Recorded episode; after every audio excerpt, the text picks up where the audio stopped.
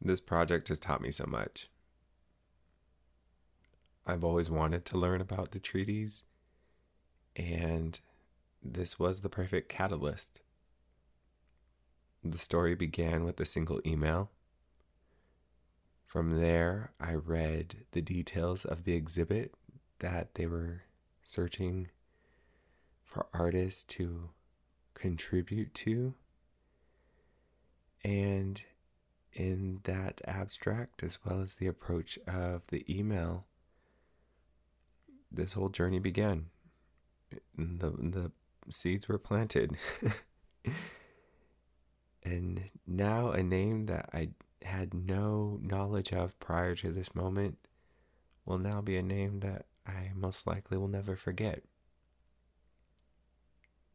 And although I'm only beginning the journey in understanding the gravity of the treaties signed between the United States and the Nimipu, the Nez Perce people,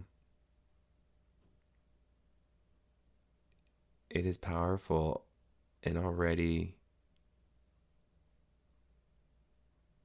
having just started taking the first steps, really.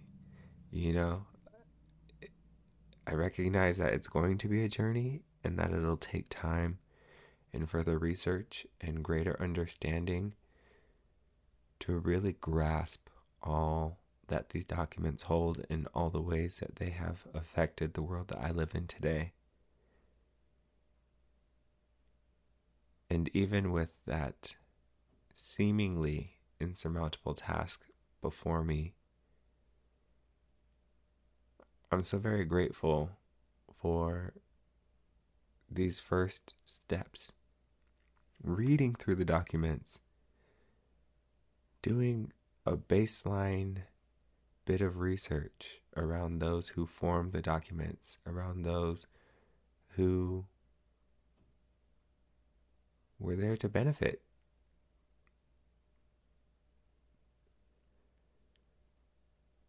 It's been quite a journey. And I think the biggest thing is really just understanding that not everyone has the opportunity to really sit and synthesize this information. And so it started off really just for me to get the things out. Just read through the text, get it out. And then I started to understand that it's not just about me.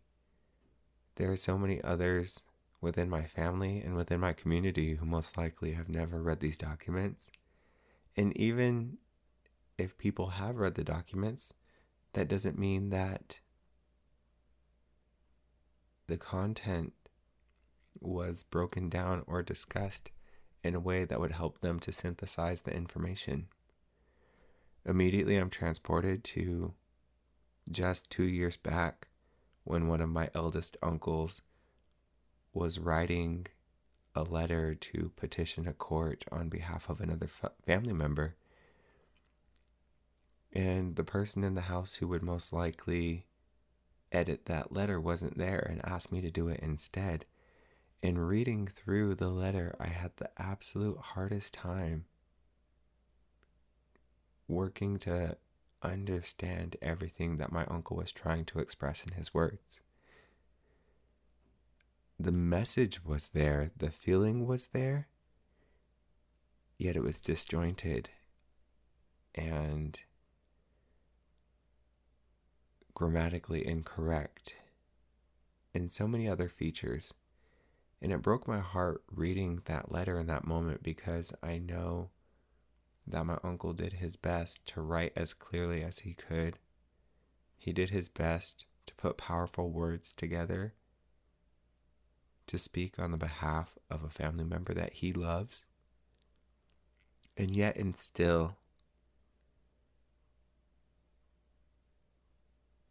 the final product most likely would not do justice to the intent behind the work in a court of law. It broke my heart. And as I was transposing this letter from what he had handwritten into an electronic document that could be emailed and printed out. It was such a challenge. One, as I mentioned, just getting through the grammar and the disjointedness, and then understanding where can I put my voice in here to help strengthen some of these words or some of these statements that my uncle is trying to make. And so that story, that experience really stood out to me as I started reading these treaties aloud because there is such thick language throughout each one of the paragraphs. Many of the paragraphs themselves are a single sentence that are stretched out. Hundreds of words lined together. And I think about even the exercise of speaking the words aloud. This is most likely the same way that my forefathers, the people who have their signatures on the Treaty of 1855, this is most likely the way that they received the information. I don't think they got an individual stapled copy with highlighters as well as a nightstand uh, to read at night and a suitable workspace. Reading another language. That's a luxury that I had was to really sit with the document and read through it at my own pace. To use pens and highlighters to mark out sections to help me guide and understand the different premises and clauses included in all the thick language. Speaking the words out loud, reading through the text, felt as though I was throwing out those same spells, those same incantations as was thrown out centuries ago, essentially. Uh, it felt strange thinking about that, thinking about my forefathers being presented with this information by somebody verbally throwing these words at them. And at what cadence? And at what volume? Was there an allowance for questions? You know, mitigating the tension.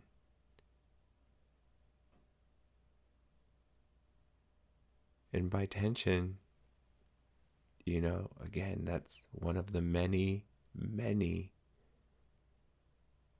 oversimplifications of of this of, of the entire experience of of history. People were imprisoned at these treaty signings, at these councils, places where people came to speak peaceably. People were imprisoned and threatened with their lives. And there's always talk too about the use of alcohol.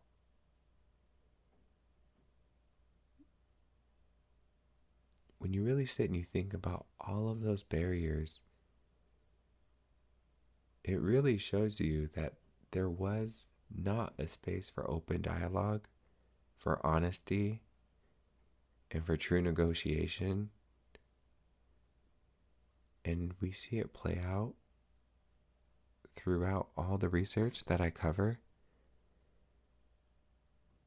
And we still see it play out today, sadly.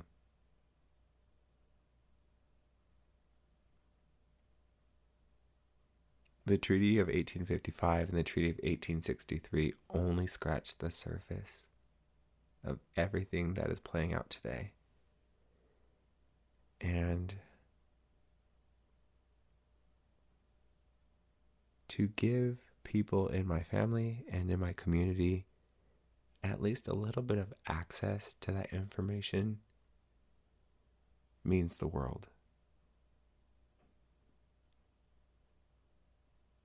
Having the opportunity to really just sit and simplify the words, pare them down to the small statements, to at least give everyday people, the people that I love, the people that have raised me, the opportunity to understand just a little bit more.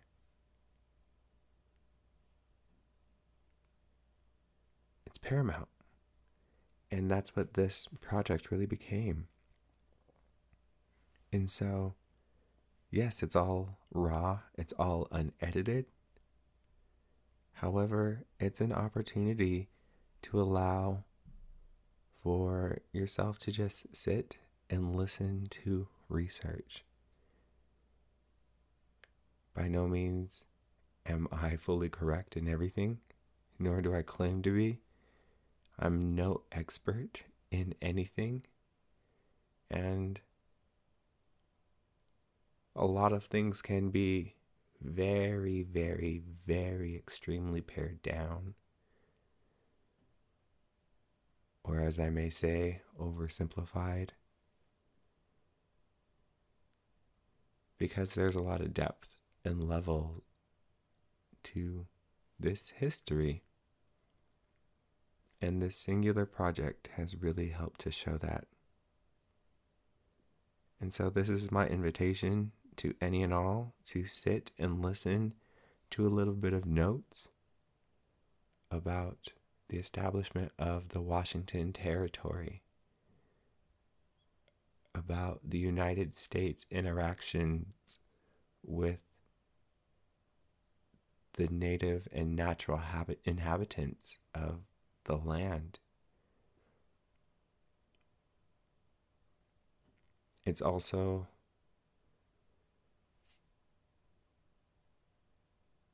a journey into Nez Perce culture and society and mindset and ideology.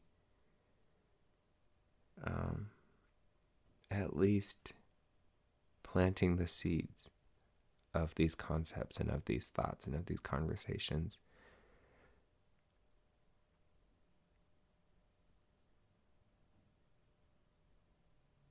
I'm excited to share this. really. I'm excited to share. And again, um, this is only my research. This is only what I found. And this is only my interpretation. I know that much is flawed.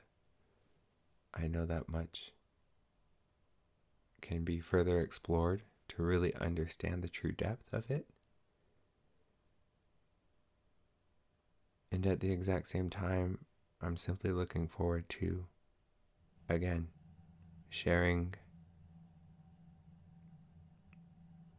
a resource for others to possibly engage in their own research and their own study and understanding of Nimipu history.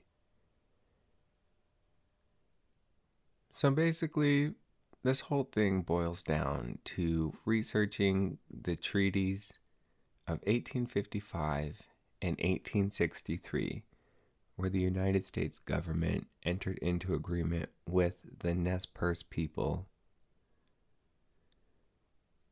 For the quickest rundown, going to the National Park Service website at www.nps.gov you can find a quick rundown on the treaty period, as well as a little bit of a timeline about the treaties themselves. And so, as a precursor to everything that I go through in my notes, I will read through these few pages here on the National Park Service's website. Again, you can find this for yourself, nps.gov. and I'm reading the treaty period under the Nez Perce area. And it reads The treaty era for the Nimipu, Nez Perce, began in 1846 when Great Britain and the United States settled a long running disagreement over settlement and control of what was then known as Oregon Country. With the settlement of this dispute, settlers going overland on the Oregon Trail began to pour into the region. The creation of the Oregon Territory in 1848 and Washington in 1853 triggered the treaty process. In 1855, Territorial Governor Isaac Stevens met with representatives from the Umatilla, Yakima, Nez Perce, Cayuse, and Palouse. After more than a week of tense negotiations, the Nimipu agreed to cede 7 million acres of tribal land while still retaining the right to hunt and fish in their quote, usual and accustomed places, end quote. The Treaty of 1855 was ratified by the U.S. Senate in 1853. In 1860, gold was discovered within the boundaries of the reservation.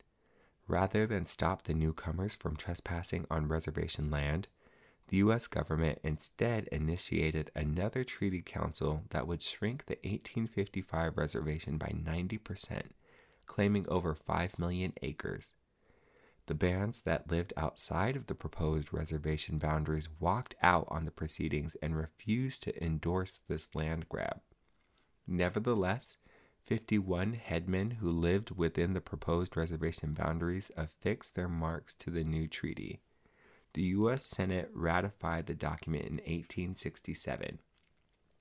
The 1863 treaty became known amongst Nimipu as the quote thief treaty end quote and or steal treaty and created the conditions that would eventually lead to the armed clash between the Nez Perce and the U.S. Army, now known as the Nez Perce Flight of 1877. And so, following the trail into 1855, by 1855, the Nimipu Nez Perce had already been decades had already seen decades of enormous change, from fur traders to missionaries to settlers who seemed more numerous by the day. Outsiders had brought in new customs, products, religions, and ideas. The tribe's leaders reasoned that since the steamrolling of their traditional lifestyle seemed inevitable, it would be in their best interest to reason with the white people on their own terms. The Nimipu feared that if an agreement with the government was not made, their lands would be taken away and they would get nothing in exchange. When General Isaac Stevens, who was also the first governor of Washington state, arrived in 1855, eager to acquire land on which to build a transcontinental railway, the Nimipu were ready to set the terms for, of a fair agreement. The council lasted more than a week, and several thousand Indians were present, including almost all of Nez Perce Nation and the Walla Wallas, Cayuses, Umatillas, Yakimas, and representatives of several other tribes. Eventually, they reached a reluctant treaty. The only land the Nimipu would have to cede was 7 million acres, all of it in border areas. Important ancestral sites were included within the reservation. All traditional Nimipu hunting, fishing, and gathering activities would also be allowed to continue indefinitely, even outside the boundaries of their new reservation.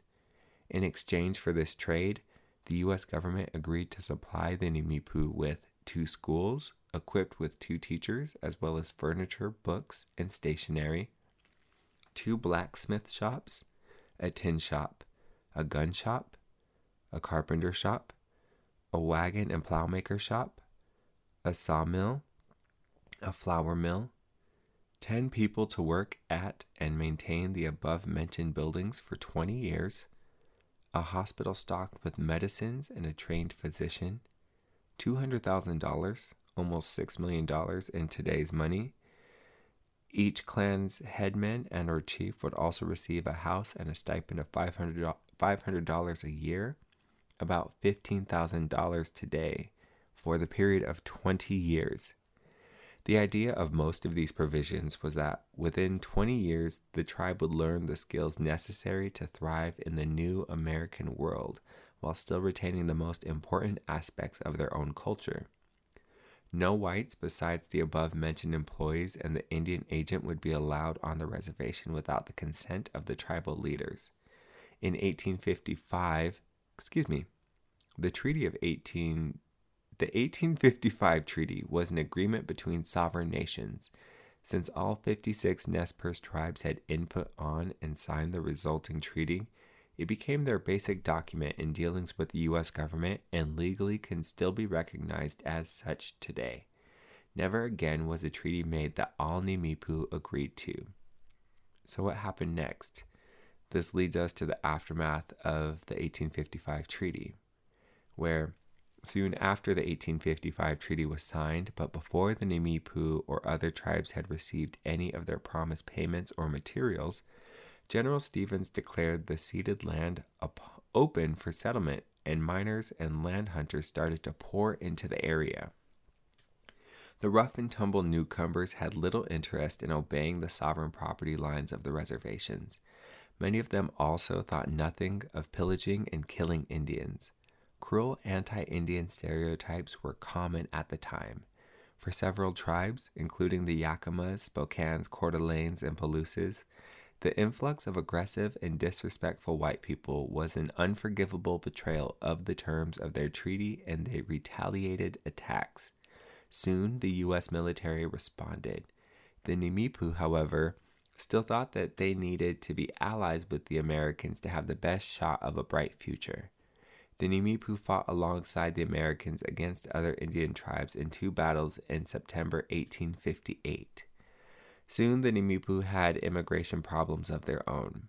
When gold was discovered in the headwaters of Orofino Creek in 1860, thousands of miners illegally trespassed into the Nez Perce reservation hoping to strike it rich. Though some Nez Perce, notably Lawyer, welcomed the newcomers because they could sell them services, livestock, and food, others mistrusted the miners' intentions and wanted them gone. Lawyer had a plan. For the promise of $50,000, about $1.5 million today, he signed an agreement opening the reservation north of the Clearwater River to whites. Lawyer reasoned that once the mines went bust, the white people would leave. At this time, in 1861, the Nez Perce had still not received any promised funds or services from the 1855 treaty they'd signed six years previously, even though remunerations had been promised within one year. Nez Perce loyalties were fracturing. Some bands had already abandoned faith in the Americans' empty promises, while others maintained the belief that continued cooperation was the only way forward and that the Americans would eventually make good on the treaties. The $50,000 lawyer had agreed to never the $50,000 lawyer had agreed to never material material the $50,000 lawyer had agreed to never material materialized and settlers continued to pour on. The $50,000 lawyer had agreed to never. Wow. the $50,000 lawyer had agreed to never material materialized. The $50,000 lawyer had agreed to never material gosh darn it never material materialized and settlers continued to pour in. Soon, a town called Lewiston, named after Meriwether Lewis, was established. When Lawyer protested, he was promised that no permanent structure would ever be built there and that the inhabitants would leave after the gold mining was over. The miners continued to come, and the Indian agents who were sworn by duty to protect the treaty rights of the Nez Perce either couldn't or wouldn't stop them. Quote, to attempt to restrain miners would be, to my mind, like attempting to restrain a whirlwind, end quote, one said in 1861. By the summer of 1862, there were nearly 20,000 whites in the Lewiston area, and they had acquired enough political power to demand the Nez Perce be removed from their, from their home. So, what happens next? This leads to the Treaty of 1863. Where by 1863, the area around the Orofino mining camps was truly the Wild West. Violence between miners and Indians was commonplace. Congress decided that something needed to be done. Rather than strictly enforce the no white person clause of the Treaty of the 1855 and remove all the new settlers from the reservation, they instead decided to draft a new treaty so the areas where settlers were living were no longer a part of the reservation at all. Having the mining camps on government owned land would allow the, the American style of law enforcement to take place there. To understand what happened next, it's important to understand the perceived autonomy of each individual band. Through the Nimipu, Nez Perce people, homeland since time immemorial, individual leaders had always regarded their bands as autonomous. Though they would gather with other Nimipu to trade or socialize, each group considered themselves separate, independent entities, villages unto themselves. Every band was self sufficient, creating their own clothing and tools and getting their own food from the land. There was no overarching government between all the separate tribes, no faraway kings or sheriffs who imposed laws and collected taxes. The American treaty negotiator, negotiators did not fully respect such a society and continually looked for one, quote, head chief, end quote, capable of speaking on behalf of all Nez Perce. After all, it is easier to reach an agreement with one person than with 56 people. One Nimipu man Halhalhotsut, more commonly referred to lawyer, assumed the position of quote unquote head chief. He was well known to missionaries and fur traders because of his great English and negotiating skills and his eagerness to learn the ways of the foreigners. He was 12 when Lewis and Clark visited his village and had always been fascinated by white people's language and culture. Although he was respected amongst his people, he was not recognized as having the authority to speak on anyone's behalf. He was considered as more of a language and culture translator than a spokesperson. Since the American government had never paid upon since the American government had never paid up on its promises of the 1855 treaty, many Nimipu bands were disgruntled, reluctant, and to hear Many Nimipu bands were disgruntled, reluctant to hear more empty promises. After a few days of deliberation without agreement, Thunder Eyes declared the Nez Perce Nation dissolved. They would be separate people, the quote unquote treaty group and the quote unquote non treaty group.